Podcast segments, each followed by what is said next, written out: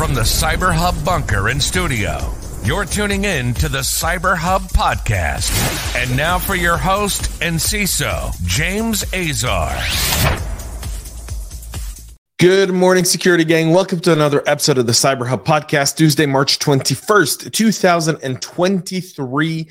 A packed, packed, busy show today. So much to talk about, including multiple data breaches being reported, a bunch of news around DDoS that I'm sure are going to keep us all thinking that this problem will it or is it ever going to go away?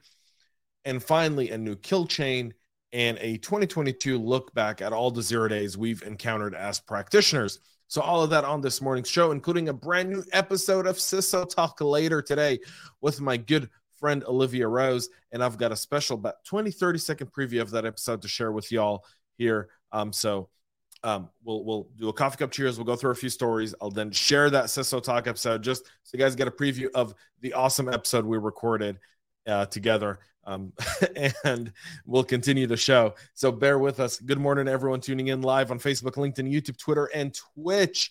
Go make sure to subscribe. Find us on your favorite podcast listening platform. Give us a five star rating. We do appreciate it. And here we go, gang. Let me grab my double espresso. Coffee cup cheers the NBA is alerting some fans after a third party service provider was hacked. The NBA spokesperson has not responded to questions about what service provider it was or when the uh, hack took place. However, they are trying to help those affected. They were made aware of that an unauthorized third party gained access to the IT systems of an NBA service provider for mobile app and email communications. As a result, copies of names and email addresses of some NBA fans were captured the NBA were notified of the incident on March 8th. There's no impact whatsoever to the NBA system or to the assets held securely at the NBA. The league immediately took action to contain the issue, identify those impacted, and communicate potential risks and next steps. It's just names and email addresses. It's really not a big deal. The, the big deal would be if there was any payment information, social security number, and so forth. Obviously, they can phish these people and pretend to be from the NBA. So, communicating to them this issue and letting them know is critical, but I have yet to see anything here that would cause me to lose any sleep over this specific issue. And, and the NBA would need to reevaluate its its contract and its position with said service provider based on what that investigation finds as being the uh, entry point and the result and the forthcoming uh, data breach. So we'll we'll we'll see that. Ferrari is also disclosing that they too are going through a data breach. This after they've received a ransom demand. Ferrari has disclosed a data breach following a ransom demand, which was received after attackers gained access to some of the company's IT systems. Ferrari, in a statement, sent a letter to customers saying, We regret to inform you of a cyber incident at Ferrari where a threat actor was able to access a limited number of systems in our IT environment. While the luxury Italian uh, luxury sports car uh, maker said the attackers gained access to its network and the attackers demanded a ransom not to leak the stolen data from its systems. Ferrari has yet to disclose whether it was a ransomware attack or just an extortion attempt. This was done at the Ferrari in uh, Ferrari SPA, which is the wholly owned Italian subsidiary of Ferrari, that got the note. Upon receipt of the ransom demand, have started an investigation and collaborating with, with several folks so far, Ferrari has yet to find evidence that payment details, bank account information, or other sensitive payment information was accessed or stolen. The data exposed thus far is name, addresses, email addresses, and telephone numbers. Now, here's where the risk is to Ferrari. These are all customers that own Ferraris, which are very expensive cars and highly sought after by car thieves. You know, technical kind of speaking from a Intel perspective, you're going to look at that information you're going to sell it to car thief rings who now know who has the Ferrari, where the Ferrari is, and they can go get it. So that's just something here with with the impact of a Ferrari uh, and and this breach that's a, that's a bit beyond everything everything else there, folks. So something to keep in mind as well. Criminals steal over $1.6 million in crypto from the uh, general Bitcoin ATMs using a zero day flaw. The General Bytes, uh, Bitcoin ATM maker General Bytes has disclosed that an unidentified threat actor stole cryptocurrency from hot, wall- hot wallets by exploiting a zero day security flaw in its software. The attacker was able to upload his own Java application remotely via the master service interface used by the terminals to upload videos and run it as a BATM user privilege, the company said. The attacker scanned the DigitalOcean cloud hosting IP address space, identified running CAS services on port 7441, and uh, including the general uh, bytes uh, cloud service and other GB ATM operators running their service on DigitalOcean. The company said that the server to which the malicious Java application was uploaded was by default configured to start applications uh, present in the deployment folder. In doing so, the attacker allowed the threat actor to access the database, read and decrypt API keys used to access funds in hot wallets and exchanges, send funds from the wallets, download username, password hashes, and turn off two factor authentication and even access terminal event logs. It also warned that its own cloud service, as well as other operators' standalone servers, were infiltrated as a result of the incident, prompting the company to shutter the service altogether. About uh, 56 bitcoins were, were taken around one and a half million dollars there, thirty-six thousand dollars in Ethereum, and about ninety-six thousand dollars in Litecoin were all taken from the uh, from the ATM, and this happened to be in August of last year. So we'll we'll see how this kind of boils in terms of trust in in in crypto. That's definitely there. So later today, we air a brand new episode of Talk. And I'm hosting the magnificent, amazing Olivia Rose on the show. We've pre-recorded this episode, obviously, like I do most CISO Talk podcasts. They're not live shows like this one.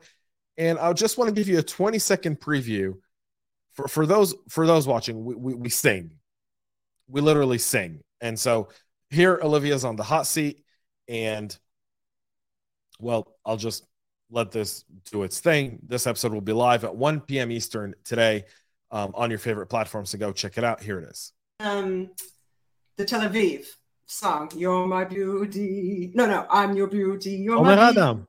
Welcome to You're my the- beauty. I'm your beast. Welcome to Tel Aviv. Ya Habibi. Tel Aviv. Ya Habibi. Tel Aviv. תסתכל כמה לירדים מסביב. Uneni, hi, hi, כל לילה, בלילה, וואי, וואי, וואי. Someone That tuned into song the is the Sister Talk best. podcast and they got Omer Adam. So that's this episode of CISO Talk with Olivia Rose. A lot, a lot of fun. Go check it out today, 1 p.m. Eastern, live here on LinkedIn, YouTube, Facebook, Twitter, and Twitch. You can also find it on your favorite podcast listening platform. We sung in Hebrew. That's right. But we talked a lot about leadership as well in the show. We covered a whole slew of topics from neurodiversity in the workforce to going from a CISO to a VCISO, kind of is the grass greener on the other side. So tune in, an awesome episode. We'll continue today's show with this. The Mirai uh, criminal uh, gang is using Golang to create a bigger, badder DDoS botnet. The new Hinata bot, which is being created, can get to it's packing about three terabits worth of uh, DDoS speed, making it far more efficient and able to create much, much more damage. Mirai being one of the notorious botnets in circulation since the mid 2010s. It uses IoT devices like routers and cameras to hit targets with, mass, with massive amounts of traffic to distribute denial of service attacks. Some of them, its most notorious attacks, were against the French technology firm OVH, the government of Liberia, and DNS provider Dyn, an attack that touched websites like Twitter, Reddit, GitHub, CNN, and a whole lot more. A new report from Akamai notes that the Hinata bot has only been de- in deployment since mid-January. Despite that, according to initial tests, its pack it's, it packs an order of magnitude more powerful than its predecessor, reaching more than three terabytes of traffic flow. In its heyday, the Mirai botnet managed to flood its victims with hundreds of gigabytes per second, up to 623 gigabits for the Krebs on security website, and nearly one uh, one essentially terabits against OVH, as as as noted before. So DDoS is obviously making uh, a comeback. They're choosing Golang for a whole slew of reasons, and you can read the whole write up in the show notes. You should check that out. And then the Shellbot DDoS malware is now targeting poor, poorly managed Linux SSH servers, Linux SSH servers. Now, those Shellbot, who's also known as Perlbot, is a DDoS bot malware developed in Perl and characteristically uses the IRC protocol to communicate with the CNC server. Shellbot is installed on servers that have weak credentials, but only after threat actors make use of a scanner malware to identify systems that have SSH port 22 open. You want to make sure that port is shut down if you don't need it. And if you do need it, you want to monitor it uh, heavily. This specific DDoS attack exfiltrates harvested harvest um, exfiltrate harvested information um, as well as the DDoS attack. So another thread coming from DDoS: set your front yard on fire and come in through the back door. That's what Shellbot does, and it's taking advantage of weak credentials again. Mitigate it using the uh, port shutting down port 22. Criminals mostly targeted Microsoft, Google, and Apple zero days in 2022. Criminals continue to target zero day vulnerabilities and malicious campaigns. Researchers are reporting that 55 zero days were actively exploited last year, many targeting Microsoft, Google, and Apple products. In fact, most of the vulnerabilities, 53 out of 55, enabled the attackers to either gain elevated privileges or perform remote code execution on vulnerable devices. Zero day vulnerabilities are security weaknesses in software products that are publicly disclosed or exploited before a developer knows about it or releases a fix. They are considered extremely valuable for hackers because exploiting them is easy and stealthy since there's no protection measures or specific monitoring to track and stop the attacks. According to Mandiant, if you take a look, China and North Korea are predominantly responsible for many of the cyber espionage campaigns, while China, Russia, and cyber crime gangs were after the financial gain, gain with four additional type of zero days being behind the financial gain in, in total. In 2021, threat actors exploited 80 zero days, so that number is, is significantly down from year over year. Of the 55, we see CVEs that are being taken advantage of and kind of the impact there, including the Sophos Firewall, Cisco IOS, Trend Micro, SolarWinds, Zoho ManageEngine, Application Delivery and Load Balancer, and Fortinet FortiOS. And if you look at zero day by vendors, Microsoft leads. Microsoft leads the way with 18 Google with 10, Apple with 9, and then Fortinet, Mozilla, Sophos, Trend Micro, and Zimbra each with 2. Adobe, Atlassian, Cisco, Mitel, SolarWinds, Zoho, QNAP, and Citrix each respectively with one zero day being actively exploited last year. Keep your eye on those. Meta has now come up and unveiled a new 10 phase kill chain model that it believes is more inclusive and more effective than the existing one from Lockheed Martin in 2011. Lockheed Martin one had about seven had seven stages reconnaissance weaponization delivery exploitation installation c2 and action on objectives.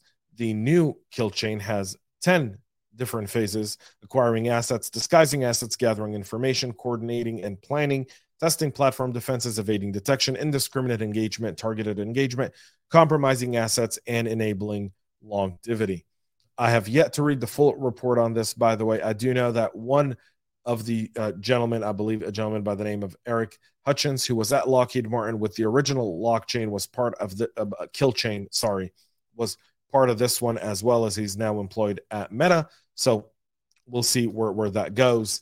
I'll obviously do a whole write up on it. I'll put it on our blog here in the next few weeks. I'll, I'll let everyone know when I have that blog out.